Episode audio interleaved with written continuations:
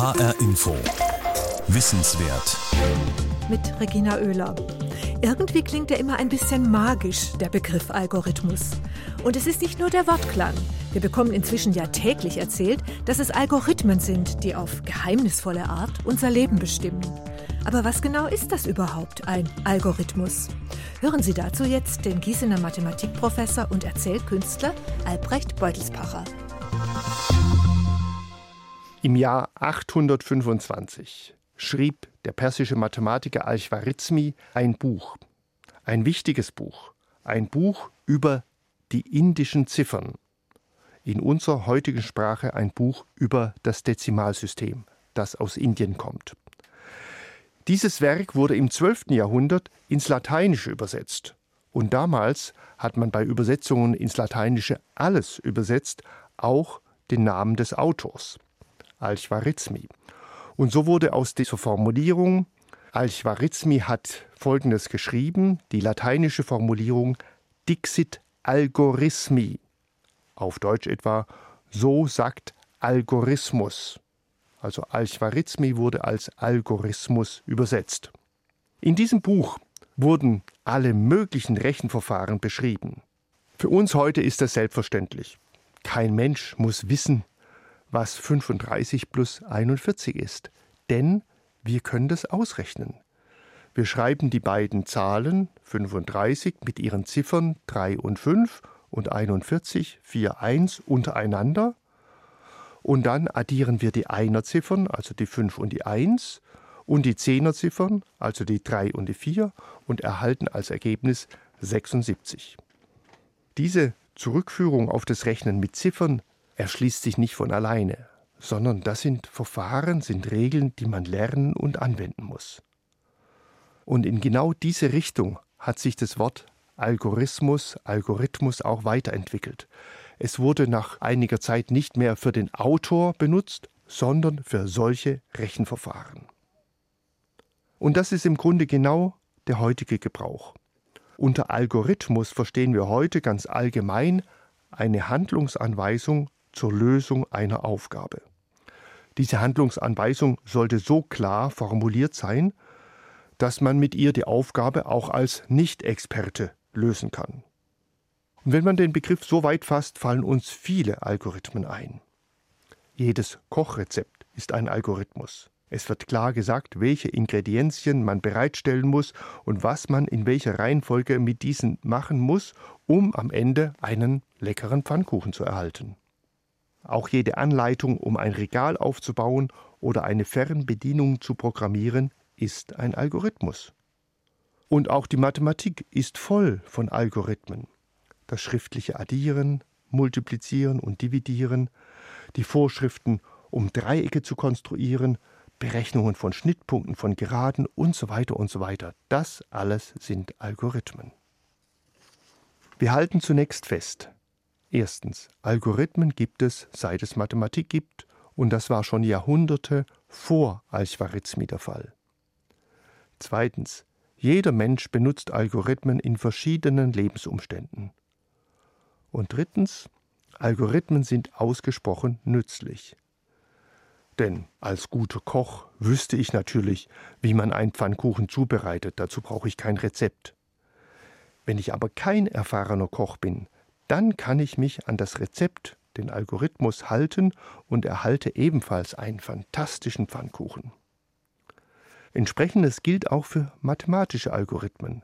Wenn ich ein Kopfrechenkünstler wäre, wüsste ich vielleicht auf Anhieb, was dreihundertsiebenundachtzig mal fünftausendsiebenhundertneunundzwanzig ist. Aber als normaler Mensch muss ich das gar nicht wissen, sondern kann mit Hilfe der schriftlichen Multiplikation, auch ein Algorithmus, in mehreren Schritten das Ergebnis erhalten. Was wir bisher beschrieben haben, ist die Sicht, die bis zur Mitte des letzten Jahrhunderts galt. Seit den sechziger Jahren des letzten Jahrhunderts kamen, zunächst zögerlich, dann aber immer rasanter, die Computer auf. Und mit der Verwendung von Computern erreichte der Einsatz von Algorithmen neue Dimensionen. Das liegt zunächst daran, dass Computer genau dafür gemacht sind, Algorithmen auszuführen. Sie können das und sie können nur das. Daher wurden Computer von vornherein dafür eingesetzt, lästige Routinerechnungen zu übernehmen. Das können die Computer kontinuierlich, ohne zu ermüden und fehlerfrei. Dass Computer fehlerfrei arbeiten, überrascht Sie vielleicht, aber es ist so. Sie tun genau das, was man ihnen sagt. Aber alles genau zu sagen, alle möglichen Missverständnisse auszuräumen und alle Eventualitäten von vornherein zu bedenken, das ist für uns Menschen fast unmöglich. Und letztlich entstehen die meisten Fehler aus diesen menschlichen Defiziten. Ein historisches Beispiel ist das Jahr zweitausend Problem. Man hatte im letzten Jahrhundert Jahreszahlen nur als zweistellige Zahlen gespeichert. Zum Beispiel siebenundachtzig statt neunzehnhundertsiebenundachtzig. Weil man sich schlicht nicht vorstellen konnte, dass die Programme über die Jahrtausendwende hinaus benutzt werden würden. Und dann musste man kurz vor dem Jahr zweitausend in aller Hektik nachrüsten. Computer stoßen aufgrund ihrer exponentiell wachsenden Leistungsfähigkeit in neue Dimensionen vor. Nehmen wir als Beispiel die Berechnung der Kreiszahl Pi, also der Zahl drei Komma eins vier und so weiter. Man wollte immer möglichst viele Stellen von Pi berechnen. Von Hand konnte man eigentlich sensationelle fünfhundertsiebenundzwanzig korrekte Stellen ausrechnen. Mit einem mechanischen Taschenrechner doppelt so viele, eintausendeinhundertzwanzig. Mit dem Computer ist man in wahrlich neue Dimensionen vorgestoßen. Heute hat man Pi auf zweiundzwanzig Billionen Stellen berechnet. Wenn man diese aufschreiben würde, würde die Zahl über zweihundertfünfzig Mal um den Äquator passen. Schließlich sind die Computer so leistungsfähig, dass sie Algorithmen für Anwendungen ausführen können, die prinzipiell menschliche Fähigkeiten übersteigen. Denken Sie zum Beispiel an die vielen Grafikanwendungen, die wir auf unseren Computern und Smartphones völlig selbstverständlich wahrnehmen. Um ein Bild zu bewegen, muss jeder einzelne Bildpunkt bewegt werden. Und dazu müssen seine Koordinaten mit einer Matrix, also einem zwei mal zwei Zahlenschema, multipliziert werden. Ehrlich gesagt, Sie wollen bestimmt nicht darauf warten, bis ich die Koordinaten auch nur eines einzigen Punktes mit einer Matrix multipliziert habe. Computer können das viel, viel, viel besser. Nun kommen wir zu einer weiteren Stufe der Anwendung von Algorithmen. Diese sind wesentlich durch das Internet bestimmt. Das Internet ermöglicht es, dass eine enorme Fülle von Daten über alles und jeden, auch über uns, erhoben, gesammelt und verarbeitet wird. Ich will über zwei Anwendungen sprechen, die für uns alle wichtig sind und die die meisten von uns laufend benutzen. Zum einen sind dies Navigationssysteme aller Art. Diese haben eigentlich nur eine Aufgabe, nämlich die Berechnung einer kürzesten Route von A nach B. Das ist schon dann, wenn man nur die gefahrenen Kilometer minimieren möchte und von dynamischen Komponenten wie Verkehrsaufkommen oder Staus absieht, ein sehr herausforderndes Problem. Das erste Mal taucht diese Aufgabe bereits im Jahr achtzehnhundertsechsundfünfzig auf. Damals hatte der berühmte irische Mathematiker Hamilton eine Idee, eine Idee für ein Spiel. Er ging aus von einem Körper, dem sogenannten Dodekaeder. Dieser Körper besteht aus zwölf Fünfecken, Dodeka heißt zwölf, die insgesamt zwanzig Ecken haben. Der Körper hat also zwölf Fünfecke und zwanzig Ecken. Diesen Körper stellte er in der Ebene dar, benannte die zwanzig Ecken mit Namen großer Weltstädte und forderte den Spieler auf, eine Reise um die Welt zu machen. Das heißt, eine Tour zu finden, die jede Stadt nur einmal besucht. Wirtschaftlich war das Spiel ein Flop. Aber wissenschaftlich und praktisch gesehen war es der Startpunkt für ausgedehnte Forschungen, die die Wissenschaftler bis heute beschäftigen. Denn es stellte sich heraus, dass das Problem im Allgemeinen überaus schwierig zu lösen ist. Und daher versucht man, Algorithmen zu entwickeln, die unter geeigneten Randbedingungen die optimale Lösung finden oder ihr zumindest sehr nahe kommen. Und das ist nur der erste Schritt bis zu einem funktionierenden Navigationssystem. Die meisten von uns empfinden es als sehr angenehm, wenn uns gesagt wird, auf welchem Weg wir angeblich am schnellsten an unser Ziel kommen. Um die für mich optimale Route zu berechnen, wertet zum Beispiel Google Maps unter anderem die Aufenthaltsorte der anderen Verkehrsteilnehmer aus. Aber umgekehrt weiß Google Maps natürlich auch den Standort meines Fahrzeugs und nutzt den, um den anderen eine gute Route anzubieten. Eine zweite Anwendung, in deren Zusammenhang das Wort Algorithmus oft genannt wird, manchmal mit einem kritischen Unterton, ist Google, genauer gesagt die Seitenbewertungen von Google, der sogenannte Page-Rank. In den Zeiten vor Google war es so: Wenn ein Informationsmedium geplant wurde, zum Beispiel ein Lexikon, dann saß ein Team von Experten zusammen und hat beraten und entschieden, welche Themen überhaupt aufgenommen werden und welche wichtig sind und welche wie viel Platz bekommen. Bei Google ist es komplett anders. Das Netz selbst bestimmt sozusagen aus sich heraus, was wichtig ist. Der Grundgedanke ist, eine Seite, auf die viel verlinkt wird, ist wichtig. Und wenn eine Seite von vielen wichtigen Seiten aus verlinkt ist, dann ist sie noch wichtiger. Anders gesagt, nicht der Inhalt ist entscheidend, sondern allein die Realität des Netzes in Form der Links.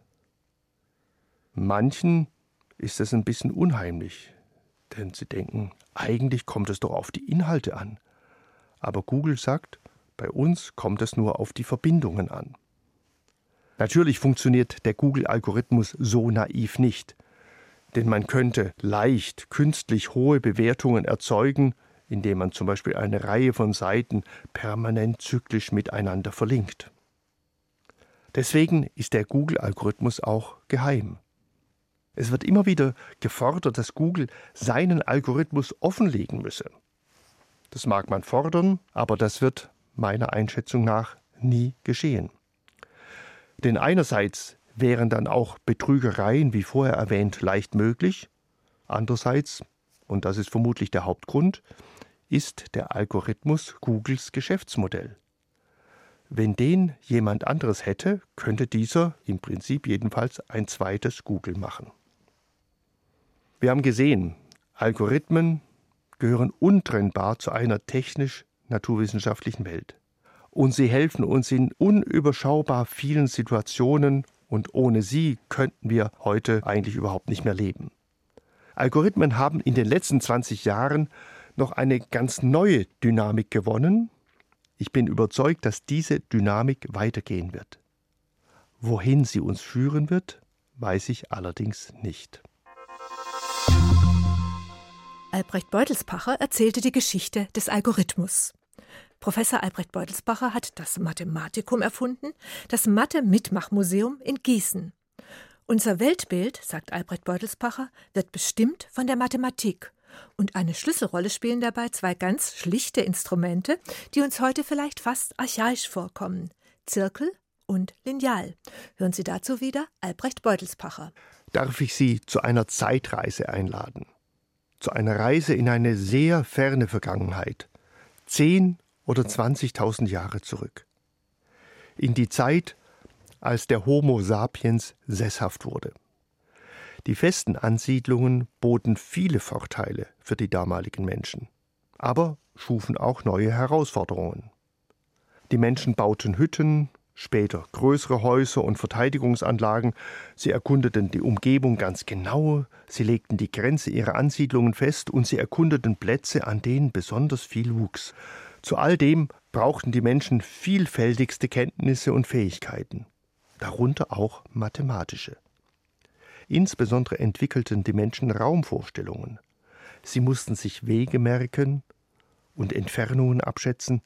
Sie bauten ihre Häuser aus einem Gerüst aus Ästen. Sie teilten ihren Wohnraum auf und so weiter. Das war Geometrie im wörtlichen Sinne, nämlich Vermessung der Erde und das heißt Beherrschung der Erde. Neben diesen praktischen Fragen stellten sich auch ganz andere Fragen, insbesondere wie die Himmelskörper funktionieren. Uns heutige bewegt diese Frage nicht mehr existenziell. Aber damals war das ganz anders. Die Menschen damals waren in extrem starkem Maße vom Rhythmus der Tage bestimmt. Man kann sich vorstellen, dass diese Rhythmen in ihrer Regelmäßigkeit und damit ihrer Verlässlichkeit als etwas selbstverständlich Gegebenes erlebt wurden. Geheimnisvoll und fast dramatisch war der Wandel des Mondes. Der helle Vollmond wurde schwächer, bald war der Mond nur noch die Hälfte, dann verschwand er ganz, bis er als schmale Sichel wiedergeboren wurde und über den Halbmond wieder zum Vollmond wuchs. Aus diesen Fragen haben sich sowohl eine Praxis als auch eine Theorie entwickelt. Diese hatten einen ersten Höhepunkt bei den Babyloniern in Mesopotamien vor etwa viertausend Jahren und erhielten ihre endgültige Prägung durch die griechischen Wissenschaftler vor gut zweitausendfünfhundert Jahren. Hier wurden, nach allem, was wir wissen, zwei Fragenkomplexe präzise formuliert. Die erste Frage war: Wie kann man Realkonstruktionen durchführen? Das begann bei so einfachen Fragen wie: Wie hält man eine gerade Linie, wie einen Kreis? Es ging über zu etwas schwierigeren Fragestellungen wie etwa: Wie erhält man ein Quadrat? Wie kann man ein gleichseitiges Dreieck konstruieren? Und die zweite grundsätzliche Frage war: Wie ist der Raum aufgebaut? Was sind seine Grundelemente? Wie ist er strukturiert? Hat der Raum Grenzen? Und auf beide Fragen gaben die griechischen Naturforscher, Philosophen und Mathematiker eine Antwort, und zwar die gleiche. Diese lautete: Der Raum ist aus Punkten aufgebaut und erhält seine Struktur durch Geraden und Kreise. Durch eine Gerade kann man zwei Punkte verbinden und mit einem Kreis kann man gleiche Entfernungen konstruieren. Das ist die Antwort in theoretischer Sprache. Auf der praktischen Ebene zeigt sich diese in den Werkzeugen, die der Geometrie zugrunde liegen, nämlich in Zirkel und Lineal. Die Entscheidung Punkte, Geraden und Kreise war sicherlich durch die vorhandenen Werkzeuge motiviert, ist aber dennoch eine Entscheidung von nicht zu überschätzender geistesgeschichtlicher Bedeutung. Man hätte das auch ganz anders machen können. Stellen Sie sich für einen Moment vor, wir würden wie Fische im Wasser leben. Dann würden wir vermutlich weder einen statischen Raum noch gerade Linien als Grunderfahrungen wählen, sondern vielleicht einen Raum, der sich ständig im Fluss befindet und als Strukturierungselemente vielleicht Wellen oder Ähnliches. Das ist natürlich reine Spekulation. Aber die Entscheidung Punkte, Geraden, Kreise beziehungsweise Zirkel und Lineal ist eine Entscheidung, die unseren Blick auf die Welt bis heute prägt, und zwar in Praxis und Theorie. Sie ist eine der ganz großen Entscheidungen, die die Menschheit getroffen hat. Nun kann man alles Mögliche postulieren, alle möglichen Entscheidungen treffen. Die Frage ist: Sind sie sinnvoll? War die Entscheidung gut? Hat sich das Konzept bewährt? Die Antwort ist ganz klar. Diese Entscheidung war eine der erfolgreichsten, die die Menschheit getroffen hat. Sie hat nicht nur Geometrie und Mathematik, sondern die Naturwissenschaften insgesamt möglich gemacht. Sie hat sie beflügelt und in atemberaubende Höhen geführt. Eine Frage müssen wir uns aber noch stellen. Gibt es Grenzen von Zirkel und Lineal? Gibt es Aufgaben oder Probleme der Geometrie, die man mit Hilfe von Zirkel und Lineal nicht lösen kann? Kann man mit dem Werkzeugkasten Punkte, Geraden, Kreise wirklich unseren gesamten Raum, unsere gesamte Geometrie in allen Details beschreiben? Das berühmteste dieser Probleme ist die ominöse Quadratur des Kreises. Was ist das? Zunächst, es geht um die beiden einfachsten Figuren, den Kreis, den man mit dem Zirkel machen kann, und das Quadrat, was man ganz einfach mit Lineal und Zirkel konstruieren kann. Die Frage dreht sich um den Flächeninhalt.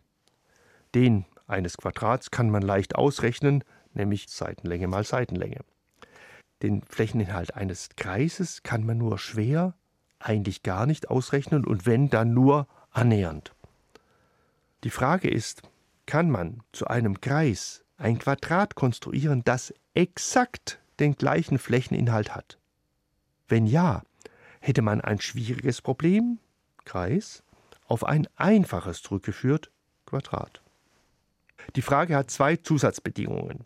Erstens, man möchte exakt den gleichen Flächeninhalt. Es geht also nicht um Näherungen. Und zweitens, als Werkzeuge sind nur Zirkel und Lineal zugelassen. Das Problem trat in der Antike auf und konnte damals nicht gelöst werden.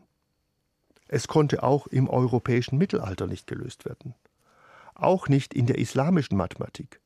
Auch nicht von Genies wie Newton und Leibniz. Das Problem wurde erst im Jahre achtzehnhundertzweiundachtzig gelöst.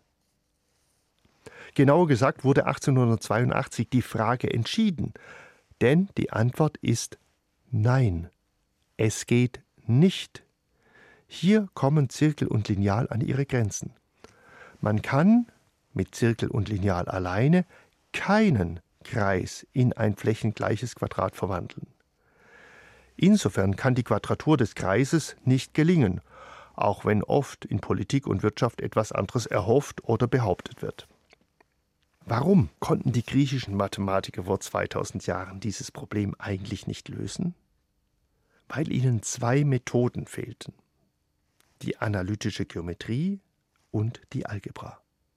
Die analytische Geometrie wurde von René Descartes im Jahre sechzehnhundertsiebenunddreißig erfunden. Die Idee ist radikal und besteht aus zwei Teilen. Erstens, statt Punkte zu betrachten, reden wir von ihren Koordinaten, also Zahlen. Zum Beispiel sprechen wir von dem Punkt mit den Koordinaten eins und zwei. Und zweitens, statt Geraden und Kreise zu betrachten, benutzen wir Gleichungen. Zum Beispiel stellt die Gleichung y gleich drei x plus zwei eine Gerade und die Gleichung x Quadrat plus y Quadrat gleich vier einen Kreis dar. Mit der analytischen Geometrie wird Beweisen durch Rechnen ersetzt. Und statt zu konstruieren, manipulieren wir Zahlen und Gleichungen. Insgesamt wird die Geometrie in die Welt der Zahlen übersetzt. Nun zur Algebra. In vielen Fällen kann man eine allgemeine Konstruktion der Geometrie auf die Konstruktion einer Strecke zurückführen. Zum Beispiel geht es bei der Quadratur des Kreises nur darum, ein Quadrat zu konstruieren, das genauso groß ist wie ein gegebener Kreis, und das Quadrat konstruiert man, wenn man seine Seite kennt. Nun gehen wir noch einen Schritt weiter. Wir sagen, eine Zahl ist konstruierbar, wenn man eine Strecke dieser Länge konstruieren kann. Und aus der klassischen Geometrie folgt, dass man viele Zahlen konstruieren kann. eins, zwei, drei, ein halb, ein Drittel, ein Viertel, Wurzel zwei, Wurzel drei, Wurzel fünf und so weiter. All solche Zahlen sind konstruierbar. Bei der Quadratur des Kreises geht es um die Zahl Pi. Zum Beispiel, wenn man einen Kreis mit Radius eins quadrieren möchte, muss man ein Quadrat des Flächeninhalts Pi konstruieren, weil auch dieser Kreis den Flächeninhalt Pi hat, also eine Strecke der Länge Wurzel Pi. Das Reden von konstruierbaren Zahlen könnte man zunächst als reine Übersetzung ansehen, andere Sprache. Allerdings hat die Algebra im achtzehnten und neunzehnten Jahrhundert so starke Hilfsmittel entwickelt, dass man die konstruierbaren Zahlen innerhalb der Algebra sehr präzise beschreiben kann. Und im Jahre achtzehnhundertzweiundachtzig hat dann der deutsche Mathematiker Ferdinand Lindemann gezeigt, dass Pi und damit auch Wurzel-Pi nicht zu den konstruierbaren Zahlen gehört.